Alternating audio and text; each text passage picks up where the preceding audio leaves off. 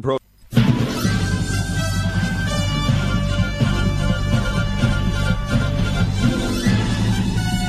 This is Viewpoint with attorney and author Chuck Crismier. Viewpoint is a one hour talk show confronting the issues of America's heart and home.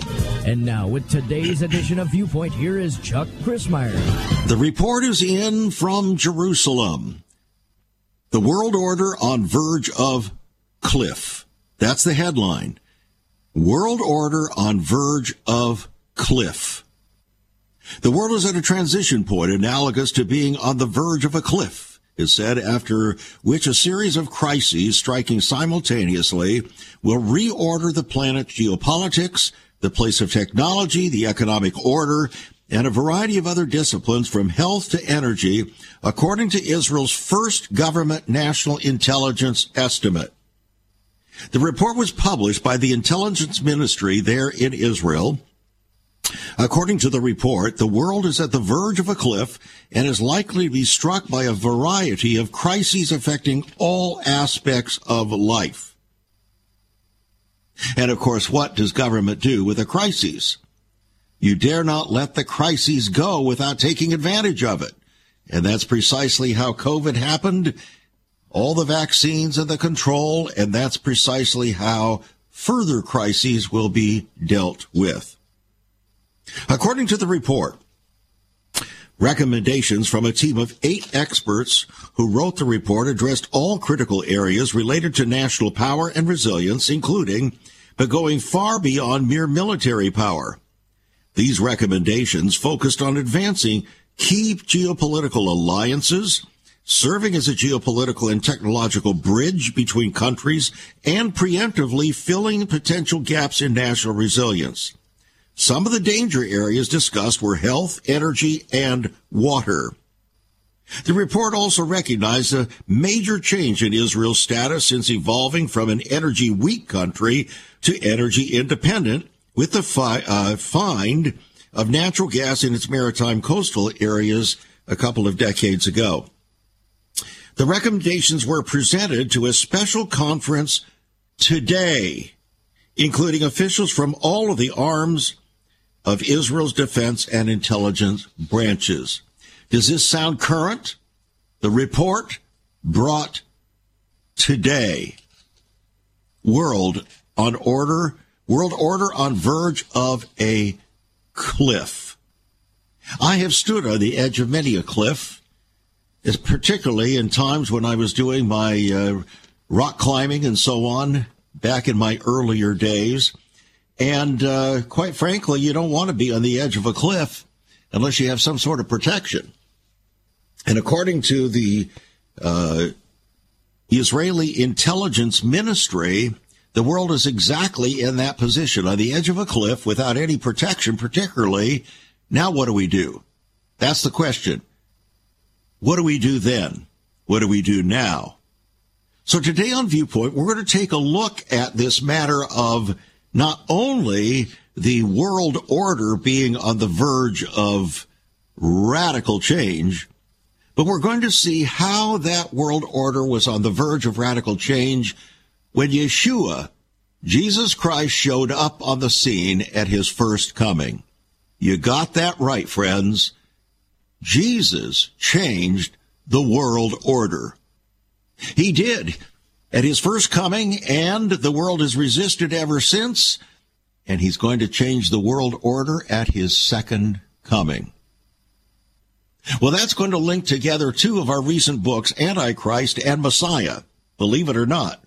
And so if you don't have those books, you're going to need to get them because, quite frankly, friends, everything that is happening right now is pointing the way that what we have written about in the last two years, Antichrist and Messiah, is in the process of occurring in its final forms right before our eyes, including this announcement from Israel today. Got your attention yet? Again, I welcome you to Viewpoint. I'm Chuck Crismier. Conversation as always with ever increasing conviction, talk that transforms. And I trust that today will not only be informational, but will be transformational because, as we say regularly, information without transformation leads to frustration, stagnation, and often termination. You don't want to be terminated, friends. You don't want to be part of that uh, regime because it doesn't end well. So we need transformation. But how do we get from information to transformation? That's what makes this program different. Pretty much than any other Christian issues oriented program out there. What's the difference? Serious application. You see, it's very easy to present all kinds of information. It titillates people's uh, uh, desire for more and more information to know more than the next guy, that kind of thing. But it doesn't accomplish anything. It goes nowhere. You can get a lot of listeners by just presenting information that titillates their senses. But the moment you start moving from information to serious application is when the fur starts to fly because the rubber is now meeting the road. That's what people have a hard time with including Christians, just have a problem with applying, being willing to apply the information to our lives. You say, well, how in the world can you apply information concerning the world order being on the verge of a cliff? How do you apply that? Oh, it's very simple. The implication is great, friends. Jesus over and over and over again in his ministry pointed the way to that application. Many of his parables were all about that application. He said, Many are going to, in that day, are going to say, Lord, Lord, did we not do this in your name? Did we not do that in your name? And he's going to say, Depart from me, you workers of iniquity, I never knew you. Why would he say that to people who purportedly did things, seemingly ministry things, in his name? Because they missed the point. They diverted people from the real point and used other things to hide the real point so that the people would not walk with their feet away from their ministries. Now that's just one application. Another is Jesus said that we should be prepared. He says, You don't know the day or the hour of my return. He didn't say you don't know the season. He said you don't know the day or the hour, and nobody knows, even the Son, but the Father only. So, if you know the season, then by implication, what should you be doing? That's what Jesus' whole message was about. That's what the disciples were about. Preparing the way of the Lord. That's what John the Baptist was about. Preparing the way of the Lord. In other words, people get ready. Jesus is coming again. Soon will be coming home for those who are actually ready. Those who are ready are the ones who have taken the Word of God and not just received it as information, but applied it in transformational ways to radically change their lives from the inside out, to walk with God in spirit and in truth, just like Enoch did in the Old Testament. Hmm. Much more to talk about here as we talk about this world order on the verge of a cliff. Once upon a time, children could pray and read their Bibles in school. Divorces were practically unknown, as was child abuse. In our once great America, virginity and chastity were popular virtues and homosexuality was an abomination. So what happened in just one generation? Hi, I'm Chuck Crismier, and I urge you to join me daily on Viewpoint, where we discuss the most challenging issues touching our hearts and homes. Could America's moral slide relate to the fourth commandment? Listen to Viewpoint on this radio station or anytime at saveus.org.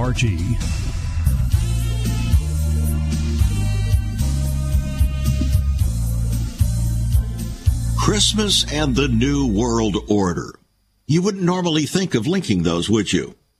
But as I was considering today, looking at the various news items, particularly this one, World Order on Verge of a Cliff, all of a sudden it was like the Holy Spirit witnessed, uh, whispered in my ear and said, son, when Jesus came the first time, he came to change the world order.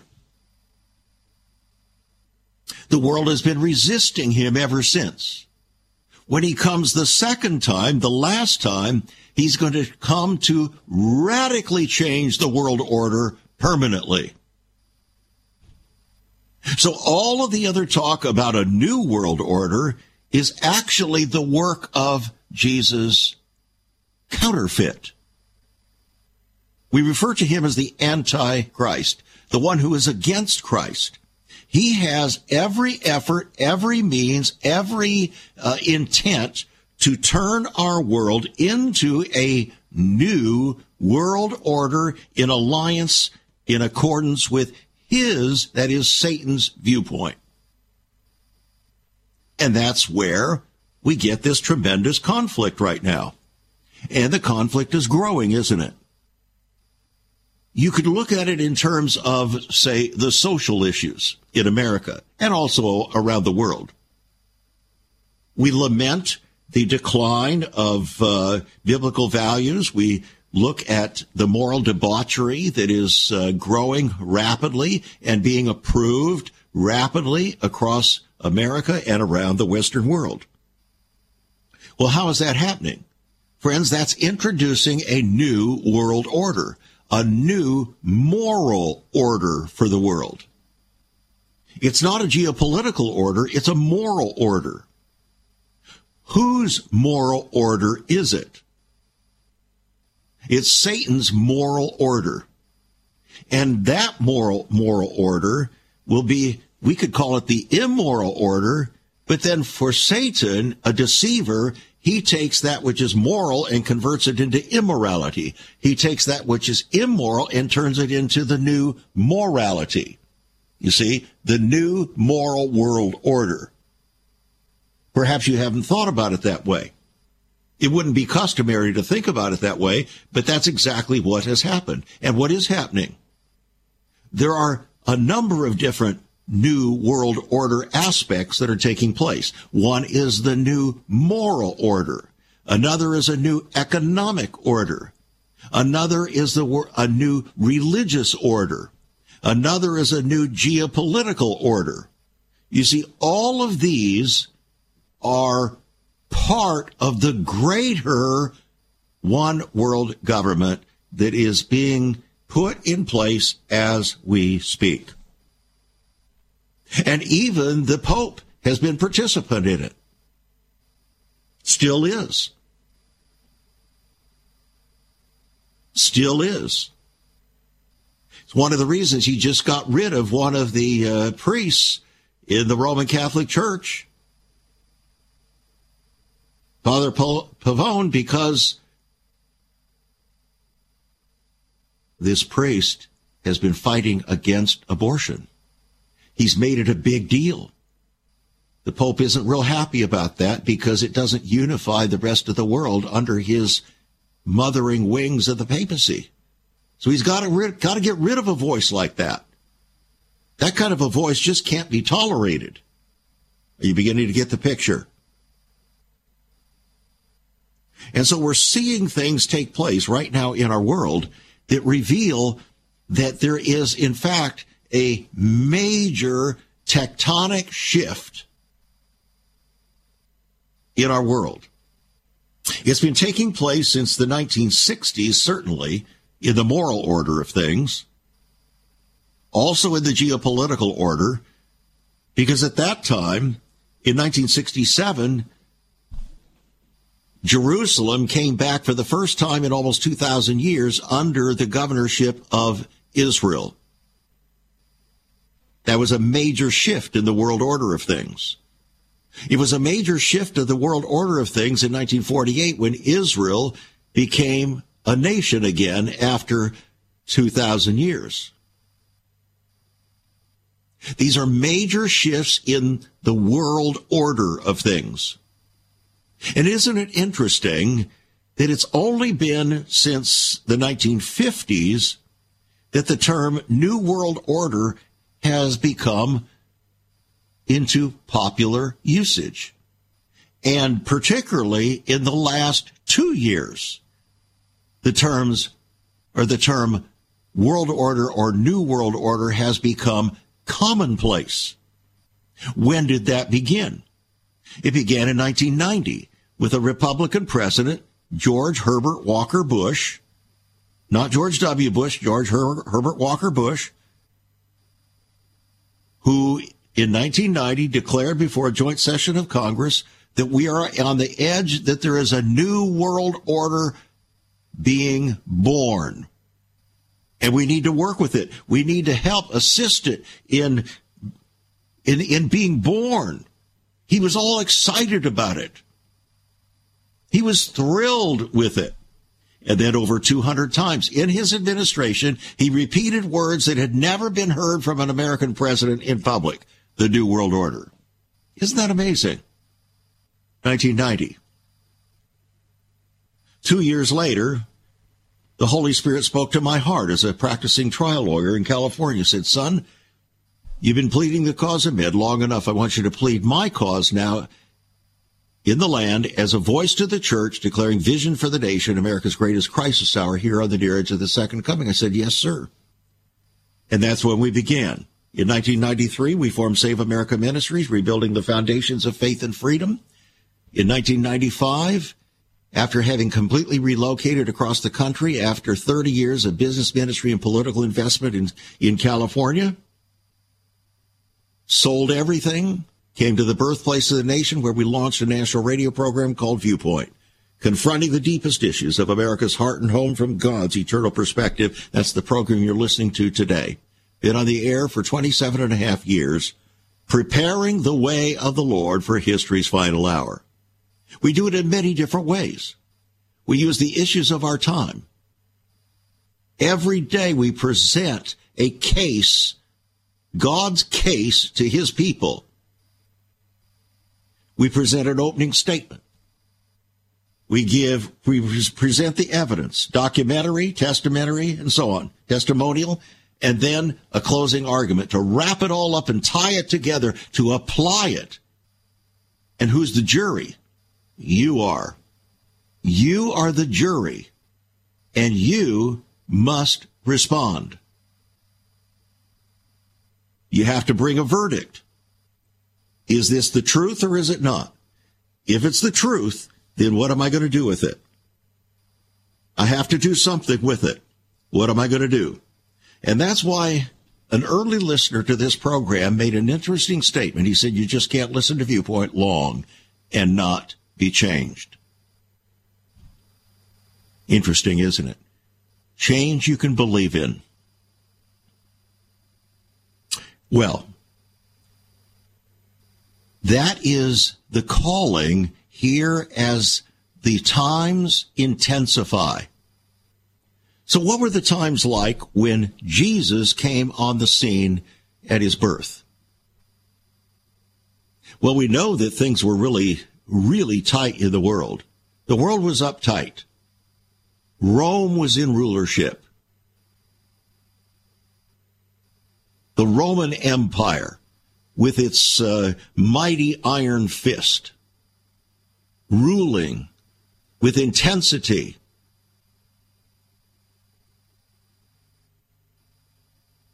But I'll tell you, things were not pretty. They were not pretty at all. Just before that, you had the uh, the rise of the Maccabees. That had to fight to protect Jerusalem and fight to protect the temple from the onslaught of Antiochus Epiphanes and uh, uh, the Greek Seleucian uh, rulers and so on. They fought to the death. That's where Hanukkah came from. Hanukkah came out of that fight to the death. These people were absolutely, the Maccabees and those that followed them were absolutely sold out to protect and preserve what they understood was the kingdom of God, the temple, and uh, the ri- ritualistic righteousness for keeping the temple pure. Hanukkah celebrated the victory as they came in against incredible odds, defeated the enemy, and then cleansed the temple. It became known as the Feast of Dedication. Jesus himself kept the Feast of Dedication. The dedication or rededication of the temple. Today, that is what God is calling you and me to do. He's calling us to rededicate and cleanse the temple. What temple? Doesn't the Bible say, do you not know that your body is the temple of the Holy Spirit? Don't you know that? How is it that we can be fo- supposed followers of Jesus Christ and not get it? Not understand these things? But in many respects, we don't. Or we only know these things in theory, but we don't apply them. We don't take them seriously enough, like the Maccabees did, to do anything about it. There's a sense in which when Jesus came, he was really calling for us to do a spiritual Maccabean revolt against the evil one in our lives. He wanted us to repent.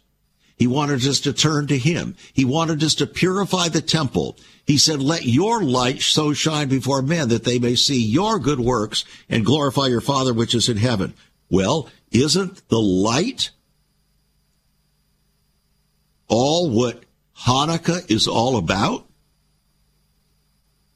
Aren't we right in the midst of Hanukkah as we speak? Wasn't it yesterday that the first light of the Hanukkah menorah was lit? Was lit? And in that context, Jesus says, You're the light of the world. He also said, While I am in the world, I'm the light of the world. But he's not in the world today, friends. So he said, Now you're the light of the world. Are we really lights in the world? If our temple is not, if the temple of our lives is not righteous, if we're not walking in righteousness and in holiness without which no man shall see the Lord, our light is not shining. It's dimmed at best and camouflaged at worst. So all of these things you see now merge as we're coming to the end of the age. The message of Hanukkah, the message of purifying the temple, the message of Christ, Yeshua, coming as a babe to initiate a new world order. You say, well, how do you know that? Why, do, why would you use that term? Well, let me give you an idea. In fact, I'm going to give you that idea after this upcoming break. It comes from a passage of scripture that is quoted constantly at Christmas time about the first coming of Christ. And from it, we can understand implicitly, in fact, directly, that Jesus was about initiating a new world order. And it wasn't about politics. It was about a profound change of heart and direction and motivation. It was about a spiritual new world order.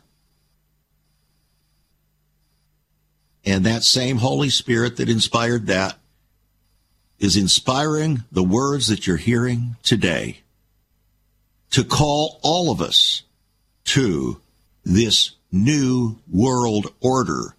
Not the political new world order, but a spiritual new world order that Satan himself, through an antichrist spirit, is doing everything in his power to frustrate, to counteract, and destroy.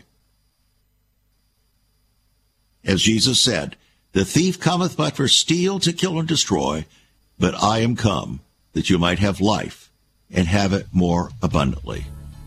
That's where we are.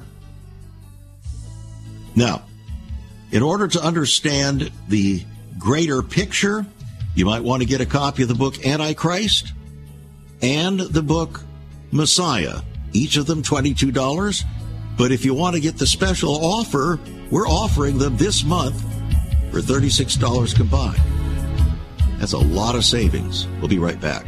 There is so much more about Chuck Crismier and Save America Ministries on our website, saveus.org.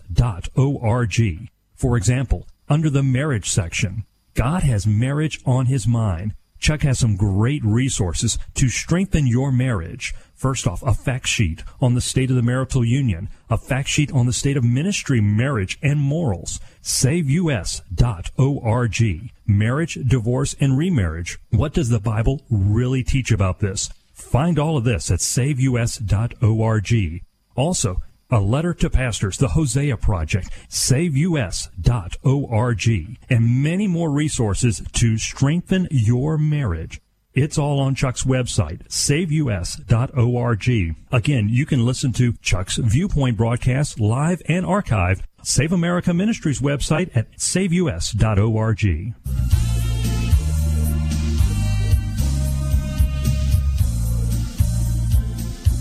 What would destabilize our world?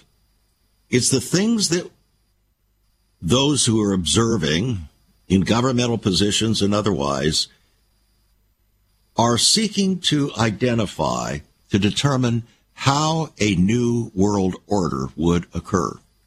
What conditions would have to exist in order to catapult what is into this new form of world order. As the Jerusalem Post announced today, the Israeli intelligence ministry today announced that the world order is on the verge of a cliff. In other words, it is so precipitous. The world is in such a dangerous position right now that the combination of one, two, or three events could collectively form such a crisis that it would literally catapult the world into such radical change that would be like a massive worldwide earthquake.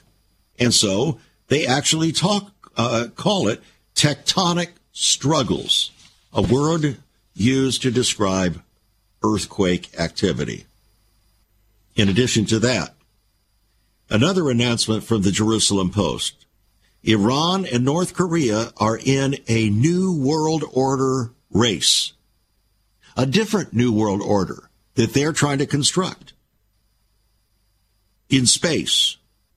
Together, these countries are part of a kind of secondary new world order, says the article, in terms of missile defense, satellite, and other technologies that can threaten the world.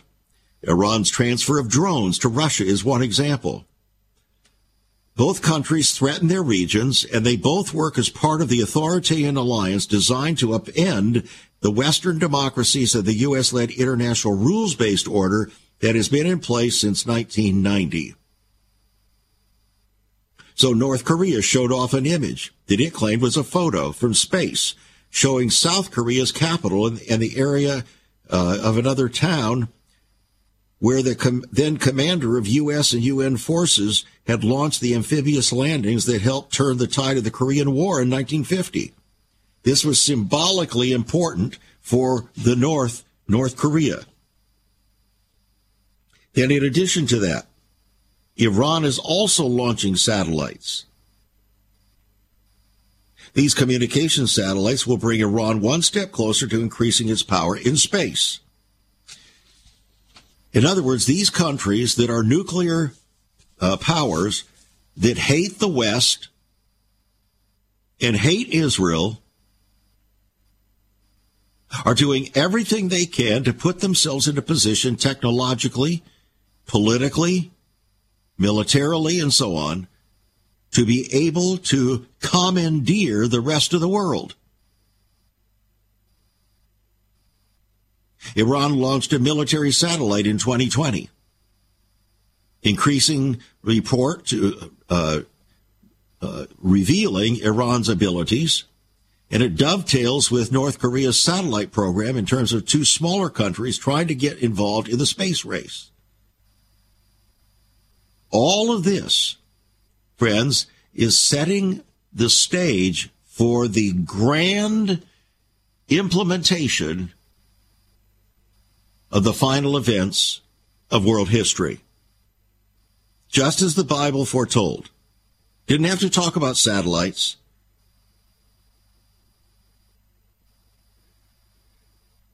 As the article concludes from the Jerusalem Post today, the Iran North Korea space race is important. They're not necessarily racing against each other, but their race is to get more satellites into space, a reminder of how the center of power has shifted from the West to these kinds of regional powers.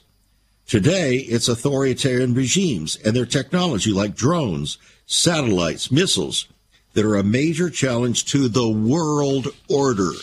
There it is again, to the world order. When Jesus showed up in Bethlehem of Judea in the days of Herod the king, he threatened the then world order. How do we know that? Because Herod, who was then king in Judea, when he heard from the wise men that a king was born, where is he that is born king of the Jews? For we have seen his star in the east and have come to worship him.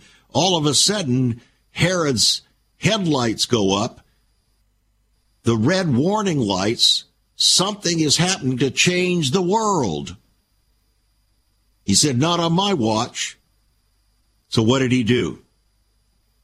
He sent his soldiers to Bethlehem and marched through every home and killed every boy, baby, two years of age and under to prevent a new world order from taking place. Prevent this babe who was born in a manger, but born to be king to prevent him from fulfilling his role in the world.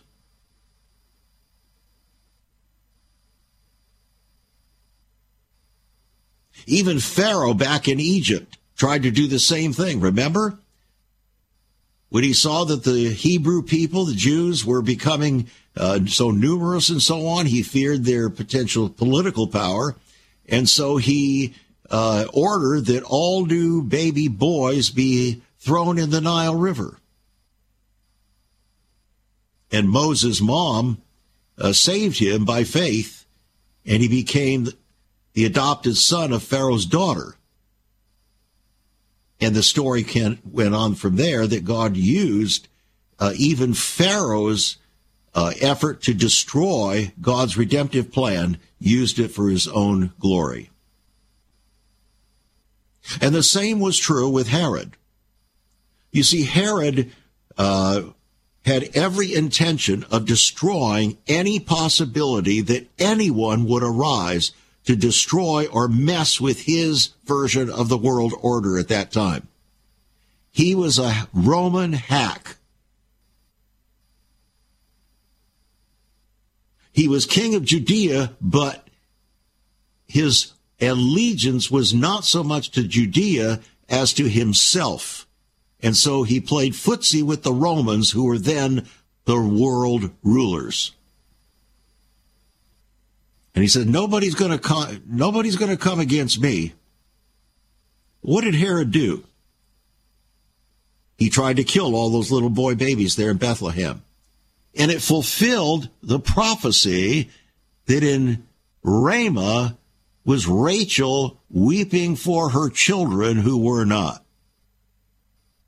Not only that, but it drove Joseph and Mary and their new son into Egypt to await the death of Herod and his deadly cohorts so that the angel then could tell through a dream could tell Joseph, okay, I want you to take your child, Jesus, Yeshua, Yahweh, excuse me, Yeshua, and take him back into Israel because they are dead now that seek his life. So now God's effort to launch the new world order through his son, the new spiritual order through his son, could be fulfilled. In fact, so much so, so that in bringing Jesus back out of Egypt into Israel, it fulfilled the prophecy of Hosea 1 that out of Egypt have I called my son. So it even brought glory to God in the fulfillment of ancient prophecy, Herod's efforts to try to destroy. The same will be true in the coming New World Order. When Antichrist, as the expression, the, shall we say, the virtual incarnation of Satan himself, just like Jesus, or in a similar way, I won't say just like, in a similar way to which Jesus was the incarnation of the Father, full of grace and truth, so Antichrist will be the physical representation on this earth of Satan full of lies, deception, lying wonders, and, uh, and evil and wickedness. Always in rebellion, seeking to form his own world order. So what we're looking at now is the competition between two world orders. Satan's world order that he projects on the planet when he said, I will be like the Most High God.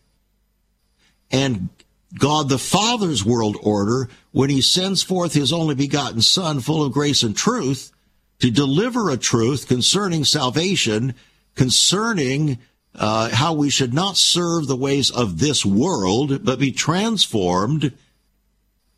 Then as the world is given 2,000 years to deal with the issue, whether or not we will hear and heed,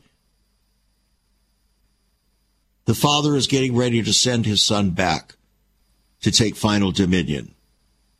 And only those who have submitted fully and completely to his world order are going to be saved. Jesus made it very clear not everyone who says unto me, Lord, Lord, is going to inherit the kingdom. Only those who do the will of my Father. In other words, only those who obey him like I did. That's what he's saying. We have to walk with him in spirit and in truth. We cannot yield to the ways and the commandeering ways, the deceptive ways of the new world order Satan's world order, but we must be prepared to stand in the evil day and having done all to stand, to stand, having our loins girt about with truth and so on. This is the final spiritual warfare. It is somewhat analogous to the Maccabees rising up, giving rise to Hanukkah, the celebration of the purification of the temple, very similar to that. You could almost say that that was like a, a, precursor symbolic expression of what God is intending to do with you and me today. He wants us to rise up and then bow down and worship Him, surrender and cleanse our temple. We'll be back. Have you ever considered what the early church was like? Many people are developing a heart longing for greater fulfillment in our practices as Christians. A recent study showed 53,000 people a week are leaving the back door of America's churches in frustration. What is going on? Why has there not been even a 1% gain among followers of Christ in the last 25 years? Could it be that God is seeking to restore first century Christianity for the 21st century? Jesus said, I'll build my church. Is Christ by his Spirit stirring to prepare the church for the 21st century? The early church prayed together and broke bread from house to house. They were family, and it was said by all who observed, Behold how they love one another. Incredible. But the same can be found right now. Go to saveus.org and click Cell Church. We can revive first century Christianity for the 21st century. It's about people, not programs. It's about a body, not a building. That's saveus.org. Click Cell Church.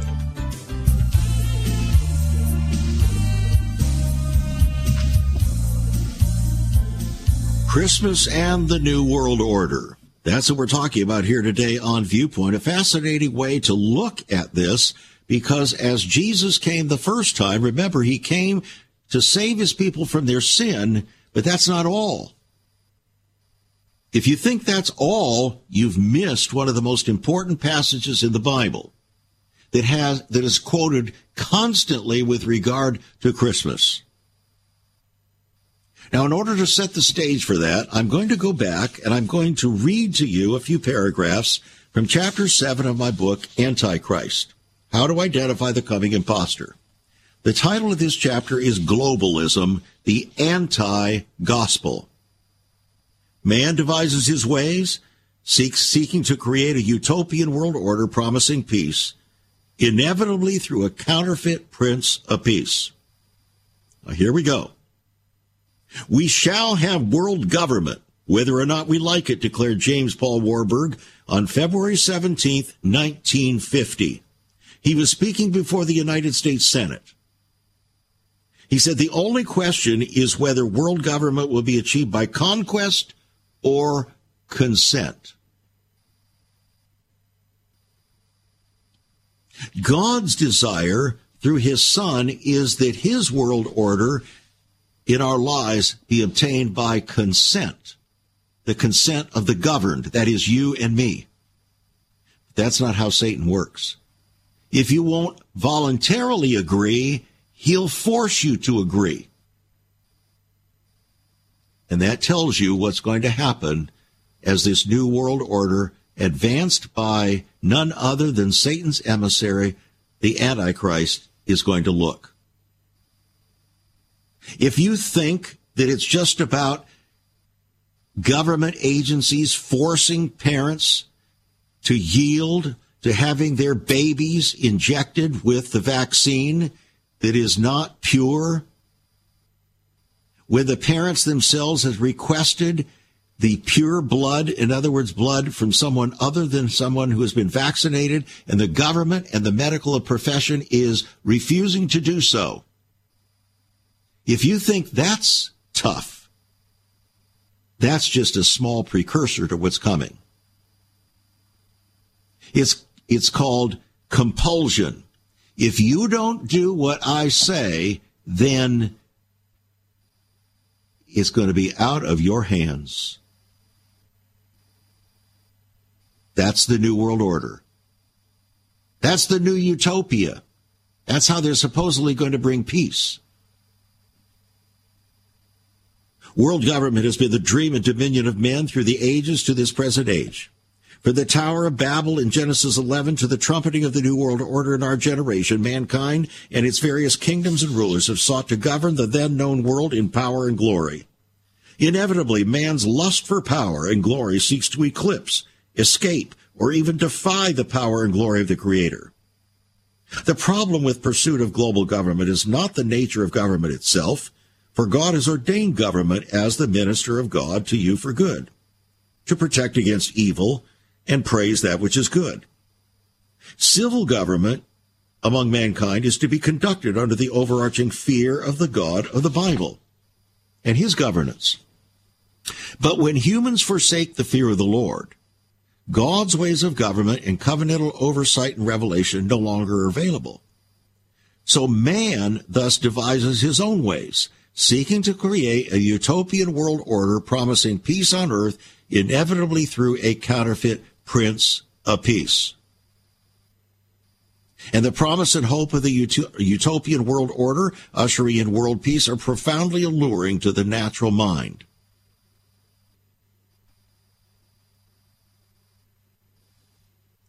Usually it's surrounded by the phrase peace, peace, when there is no peace. Then we know that there's a final government that's going to rule the world at the end of the age. The prophet Daniel foresaw this as a fourth beast, dreadful and terrible, exceedingly strong, different from all the other governments before it. And this great and fearsome fourth beast shall devour the whole earth, shall tread it down and break it in pieces.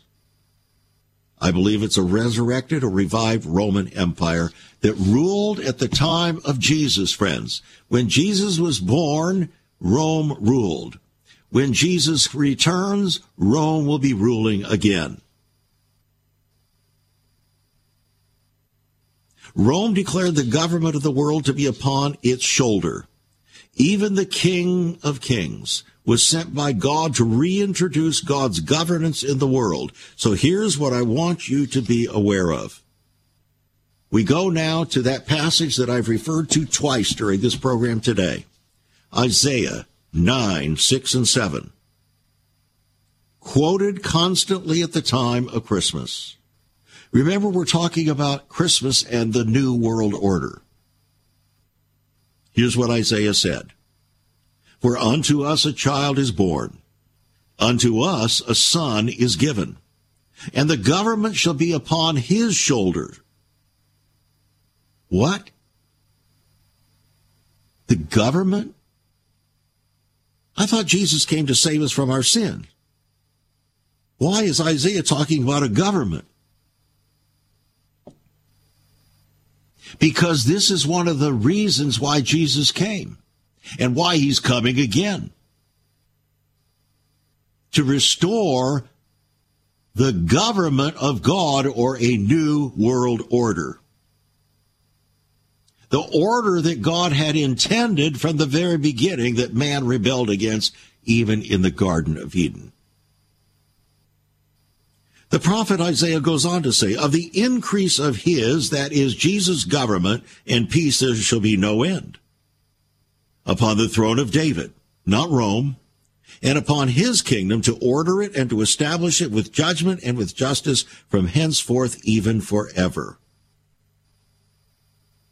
Do you see now that in reality, God's greater purpose was not just to save us from our sin, that was for the purpose of preparing God's new world order in our own hearts and lives. In other words, to cleanse the temple and make us a place for the habitation of the Holy Spirit so that God could work in and through us both to will and to do of his good pleasure. Could bring joy unspeakable and full of glory for this new world order that the half has never yet been told to prepare us as a people fit for his habitation and presence. No wonder. The apostle John says, whoever has this hope of the second coming of Jesus in him will purify himself even as Christ is pure. In other words, he'll do exactly what the Maccabees tried to do or did back there in the days of the uprising when wickedness in a, a counterfeit messianic figure, Antiochus Epiphanes, came through to desecrate the temple, erect an image of himself and a swine right there in the temple, and it had to all be cleansed and purified. By symbol, friends, that represents all of the evil and the wickedness that inhabits our temples. That is our lives, our hearts. And the apostle John says, look, if Jesus is coming and you're going to anticipate his coming, you better be prepared for a new world order. It's going to change everything. Therefore, you must purify yourself even as Christ is pure. Christ was the pure temple. You and I are to be purified temples.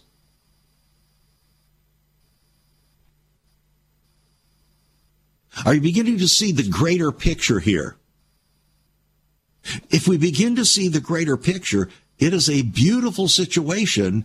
We can see the imagery. We can see the foretelling. We can see how God is working everything here and the great uh, confrontation of history is about to be completed.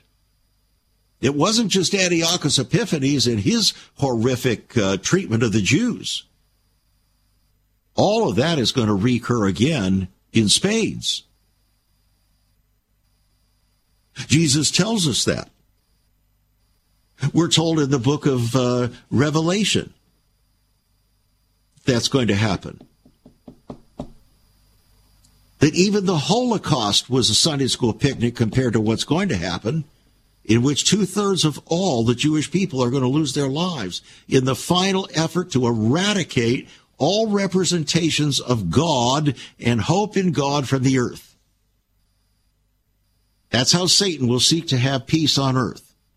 Just get rid of all opposition. The same is true with regard to Christians. As it is with the Jews, so with the Gentile believers. They don't call that anti Semitism, they call it persecution. Jesus said, if they persecuted me, they're going to persecute you. Why do you think you should be different than your Lord? If you go to uh, Matthew chapter 10, and I urge you to read Matthew chapter 10, you're going to be shocked at what Jesus said. We need to be shocked right now. We need a little spiritual shock treatment, a little tectonic shaking deep in our minds and our hearts to realize what things are like and are going to be like because as Jesus came the first time, the world got shook up. The powers that be were shook up. And Elvis wasn't even listen, listening or living then to write the song, I'm All Shook Up. But when Christ comes the second time, the shaking is going to be so severe that the Bible says that everything that can be shaken is going to be shaken. Everything. In the book of Hebrews, God says, At Sinai, I shook the earth. But now at the second coming, I'm going to shake not only the earth, but the heavens also.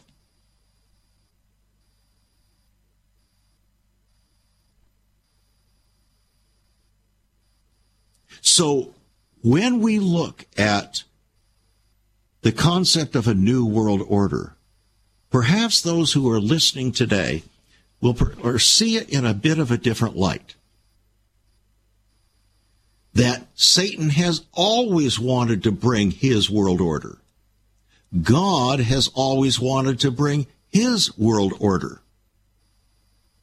Satan's world order is a world of disorder and chaos. God's world order is a, a, a, world order of genuine peace. And that's why the shepherds were told by the angels there on the hills of Bethlehem Behold, I give unto you good tidings of great joy, which shall be to all people. For unto you is born this day in the city of David a Savior, which is Christ the Lord. And this shall be a sign unto you. You shall see the babe wrapped in swaddling clothes lying in a manger. And then there was a great host of heaven that joined them. Can you imagine what that was like? Glory to God in the highest, and on earth, peace, goodwill toward men. You see, that's exactly what Isaiah prophesied in Isaiah 9, 6, and 7, about 700 years earlier. For unto us a child is born, unto us a son is given, and the government shall be upon his shoulder, and his name shall be called Wonderful, Counselor, the Mighty God, the Everlasting Father, the Prince of Peace, the Prince of Peace. But peace only on his terms. Do you have true peace? Are you sure? When all hell breaks loose with Satan's effort to consummate his global government, will you still have peace? That's why I wrote the book Antichrist and the book Messiah. Each of them is $22 on our website, saveus.org. You can get a special offer this month only, Antichrist and Messiah, for $36 total. Go to the website, saveus.org, order it today, become a partner friends with us, as we're seriously preparing the way of the Lord. You've been listening to Viewpoint with Chuck Crismier. Viewpoint is supported by the faithful gifts of our listeners. Let me urge you to become a partner with Chuck as a voice to the church declaring vision for the nation. Join us again next time on Viewpoint as we confront the issues of America's heart and home.